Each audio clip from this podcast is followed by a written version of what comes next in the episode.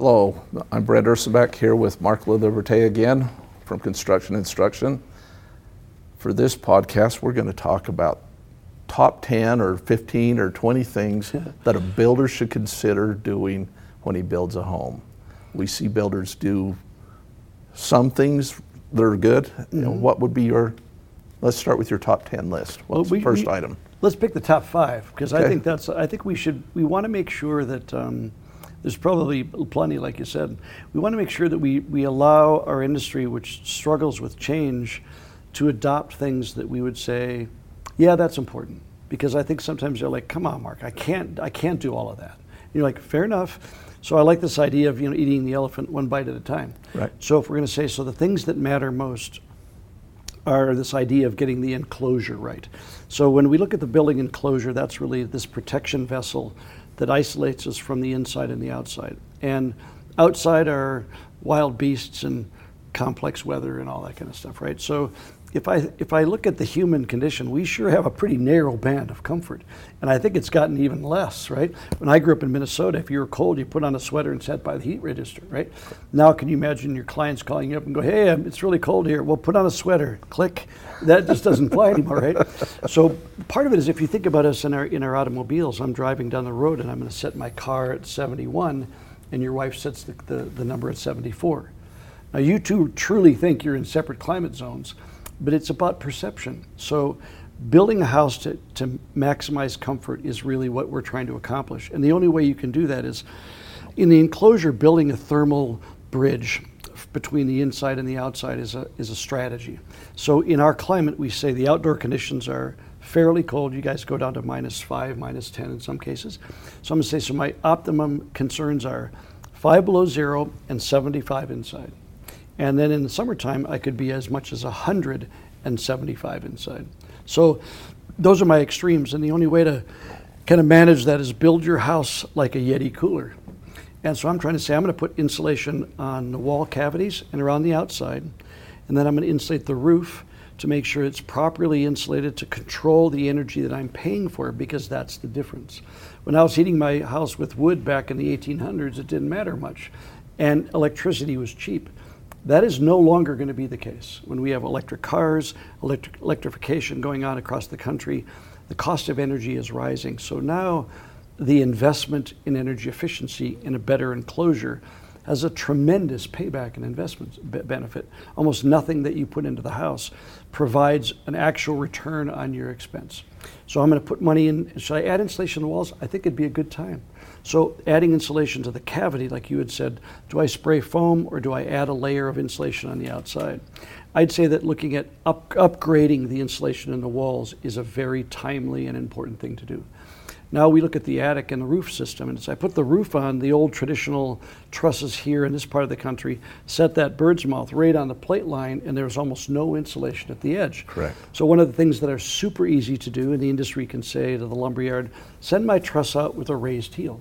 And we've been doing that. I think I did my first house in um, 1984, had a raised heel truss on it, and it just raised it up high enough so that the insulation went from the plate of the house, the outside of my enclosure, to the other plate of the outside enclosure. I want a uniform blanket of insulation. You wouldn't want to put on a winter jacket and say, yeah, I'm just going to let the shoulders have missing insulation, but I'll be fine. The rest of me is covered, right?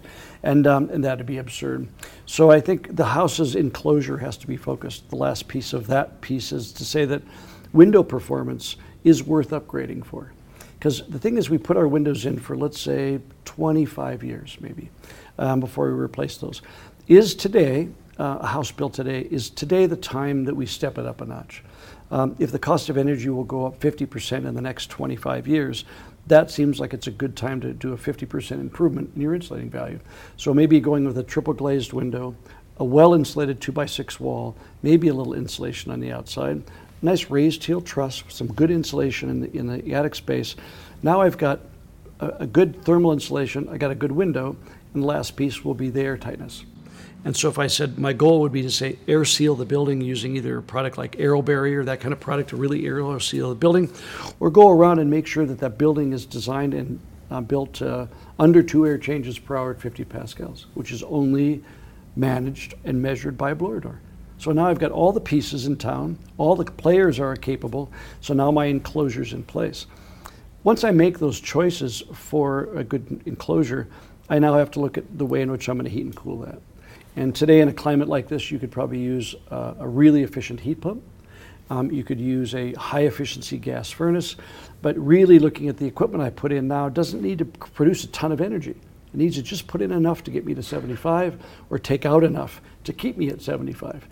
And if I can I optimize that, that's a pretty good investment up front. So walls, windows, roof, mechanical systems are probably the fundamentals, and then the airtightness is the fifth. So if I got those five things right, what an amazing step that would be towards giving me an enclosure that could be modified to the next level of performance benefits, right? I might look at a monitor, I might look at humidification if the house is having a hard time stabilizing.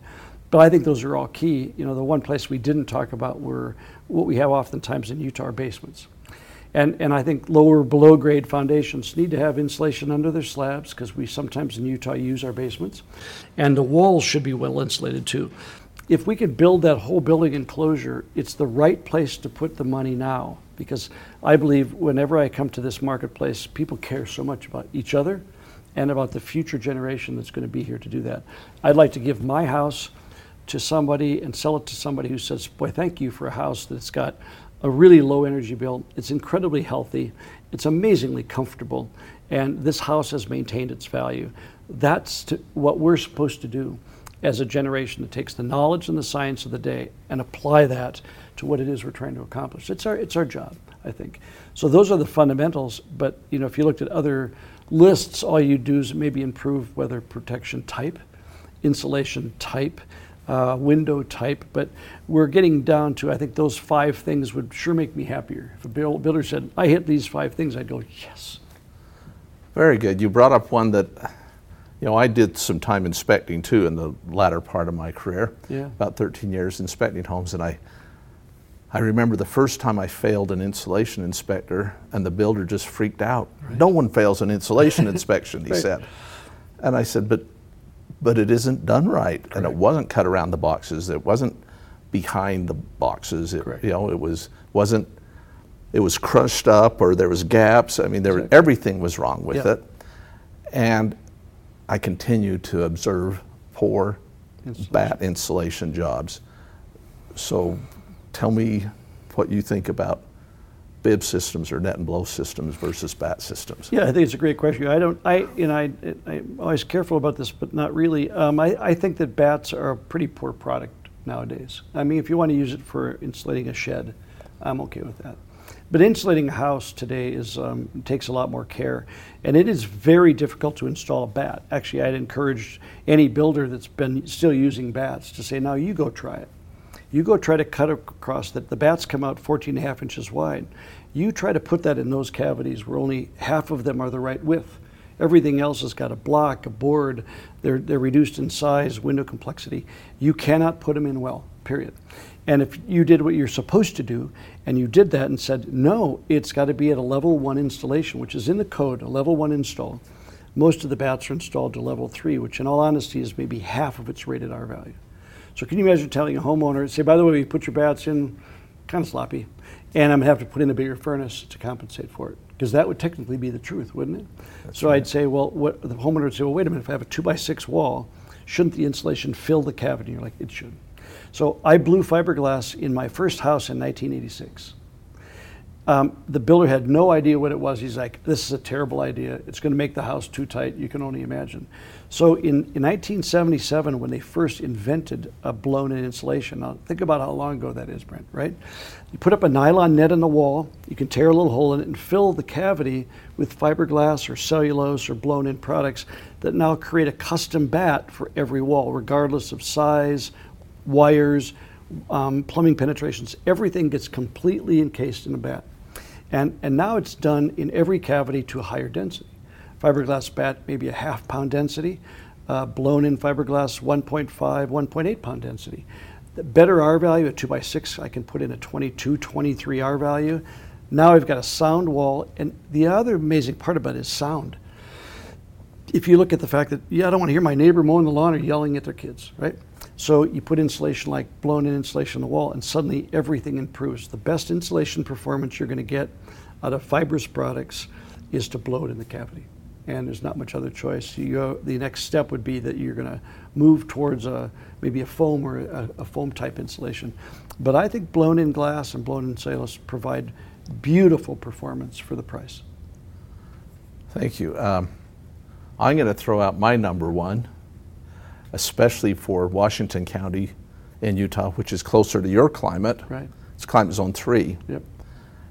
Everything HVAC wise is put in the attic. Right.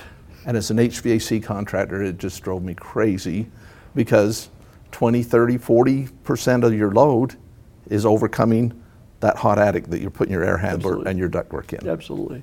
Yeah, and I think it's one of the things that I, I continually am amazed. Every time I look at it, I look up in the attic and go, you got to be kidding me. And it goes, well, it's got an R8 on it. I said, well, yeah, but the attic's running, let's say 140, and the ductwork is an R8, and the temperature inside the duct is 54 degrees. That's the delivery temperature of the air conditioned air. So now I have a temperature differential between 54 degrees and maybe 150. That 100 degree temperature differential is far and away greater than any temperature differential the house will ever see, outside, inside, or, or in uh, any, any of the seasons. So now I'm going to take the energy that I'm going to pay to heat it or cool it, run it up into the hottest or coolest part of the building, and let it get retempered back to a normal condition. There's no math that makes it, work. That's been tried to, um, we've been trying to get the ducts out of the attic since I've been in this industry. Florida tried to do it. They tried to get all the ducts in conditioned space. They tried to get air handlers out of conditioned space because no one could service them up in the attic. So what we see is this transition towards leaving the ducts in the attic and then insulating the roof deck. So now everybody wants to push the insulation up at the roof so I can condition, condition the whole attic. Um, and I think that, that approach has caused some great challenges because there's an art form there.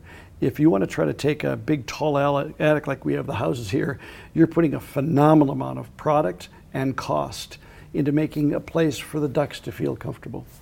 And um, it's really a non usable space, right? I'm not going to go up and store things up there. So it's a big expense to, to not do the right approach. And that's say, find a way to get the ducts into conditioned space. But the problem was is that how am I going to hide a duct that's this big around? Right.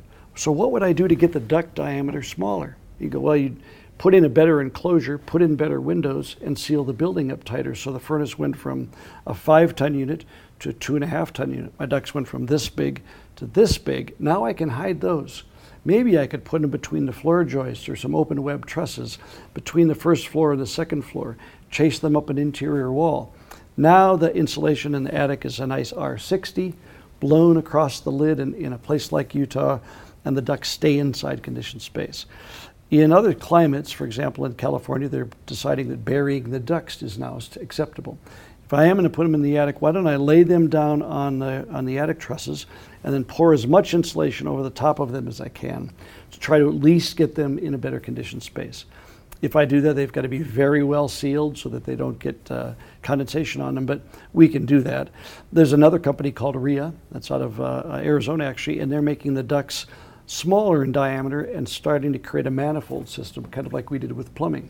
What if I put the air into a box? On the back of the box, I had four four inch ports and just put more of them around, keep the velocity low, and allow me to distribute maybe four supply registers into a room with smaller ducts that go between the floors and stay out of the attic. So the technology to stay out of the attic is now, lastly, the uh, mini splits.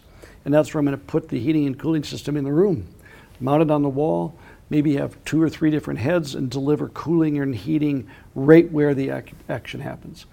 All of them depend on a good enclosure. So, as, as we talked about at the beginning of this, the first order of business give me a, bi- a good enclosure, Everything else that follows becomes simpler and easier to do. So we start with the enclosure, then we marry the mechanical systems. And as an HVAC contractor, you'd say, perfect, you've given me a great enclosure. I can right size better equipment. I can put in some controls for air quality, for filtration, maybe some humidification.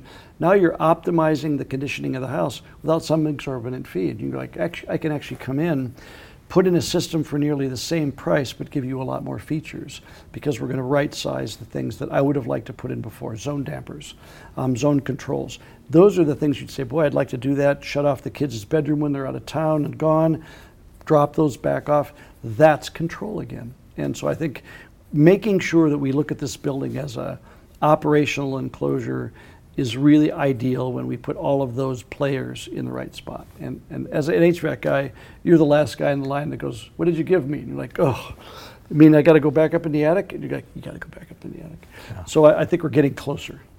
Yeah. Thanks. Um, so just kind of summing up, you basically build a better enclosure. We have some products that we've talked about before. Mm-hmm can it be affordable to build with ICF, SIPs, and these types of products? Yeah, you know, it's great. It's a great question. You know, with innovation, innovation is usually an outgrowth of the challenges that occur. You know, we see innovation happen when labor challenges are there. You know, I have less labor. How do I speed things up? Innovation comes into play. The cost of energy goes up. Innovation comes into play. New materials, new applications you know, the cost of energy goes up and I start seeing triple glazing hit a marketplace just because I need innovation to solve that problem. So I, I would say that innovation is um, ICFs, insulated concrete forms, and structurally insulated panels or SIPs. They've been around for 40 years. Right. And so it's not new technology, but it's the adoption of this to say, well, what are the benefits for me to look at a different system? And for in the mountains, for example, if you're building a house up in Park City, I would put on a SIP roof all the time I would stop trying to make trusses part of my thermal enclosure because now I've got 300 inches of snow laying on my roof and somehow I'm magically supposed to keep that from being a problem. I can't spray enough foam against it because I've got conductive losses. Um, I'm building a house in Arizona right now and I put a, um, a 12 and a half inch SIP panel on top of my roof and in the desert. I want to have the difference between 100 degrees and 70 degrees be in our 50. I took the SIPS panels and I dropped them on the roof, splined them together, and I have a uniform level of continuous insulation across my roof. Underneath it is a simple truss to run wires and ducts. Done. Um, on an ICF system, I can look at having the foundation from the footings all the way up to the roof be um, insulated concrete forms with a cement uh, uh, concrete in between. The concrete in between provides me incredible strength, right? And um, a lot of resilience. There's some thermal hysteresis that goes on as it stores and lags the energy flow. It makes great sense. Your, your most important word was, econ- was economics. Can we afford to do that? And I think that as long as we apply the fundamentals of what economics is, what happens is we also get enamored with things called first cost. What's it going to cost today? Can't do it. You're like, wait, wait, wait, wait. Is it easier to install? Does it provide continuous insulation? Does it lower the level of, in, of uh, energy load over its lifespan? You might go, well, it does do that. Does it speed anybody up? Yeah, it actually speeds up the insulator. All the mechanicals get to run through and nobody's climbing through the attic. Yeah, there's a cost savings there. So if we make one choice over here, we have to agree that we're going to make those choices somewhere else to subtract, just like you did with the heating system. If I make a better system, where's my subtraction? Size, duct diameters, complexity. Uh, I don't need nine ducts in this, in this area, I can get by with four. Those are all the things that we don't get credit for. So those technologies stay down because we don't give them anything other than a first cost look. How much is it? Oh, no, too much. Wait, wait, wait, wait. It saves three steps. Yeah, I don't know how to figure that out, so we're just going to leave it back. And I think that we're going to watch that technology of better framing techniques, factory crafted framing, better systems to do that. Thank you very much. That was a great discussion. Great As discussion. I summing up myself in my mind, a couple of real easy things we can do are build a little bit better wall, net and blow, high heel trusses, two really simple things that have very little cost added very to them little. that can make a big difference. Very much so. Thanks. We'll talk again. It's a pleasure. Always nice. Thanks, Brad. You bet.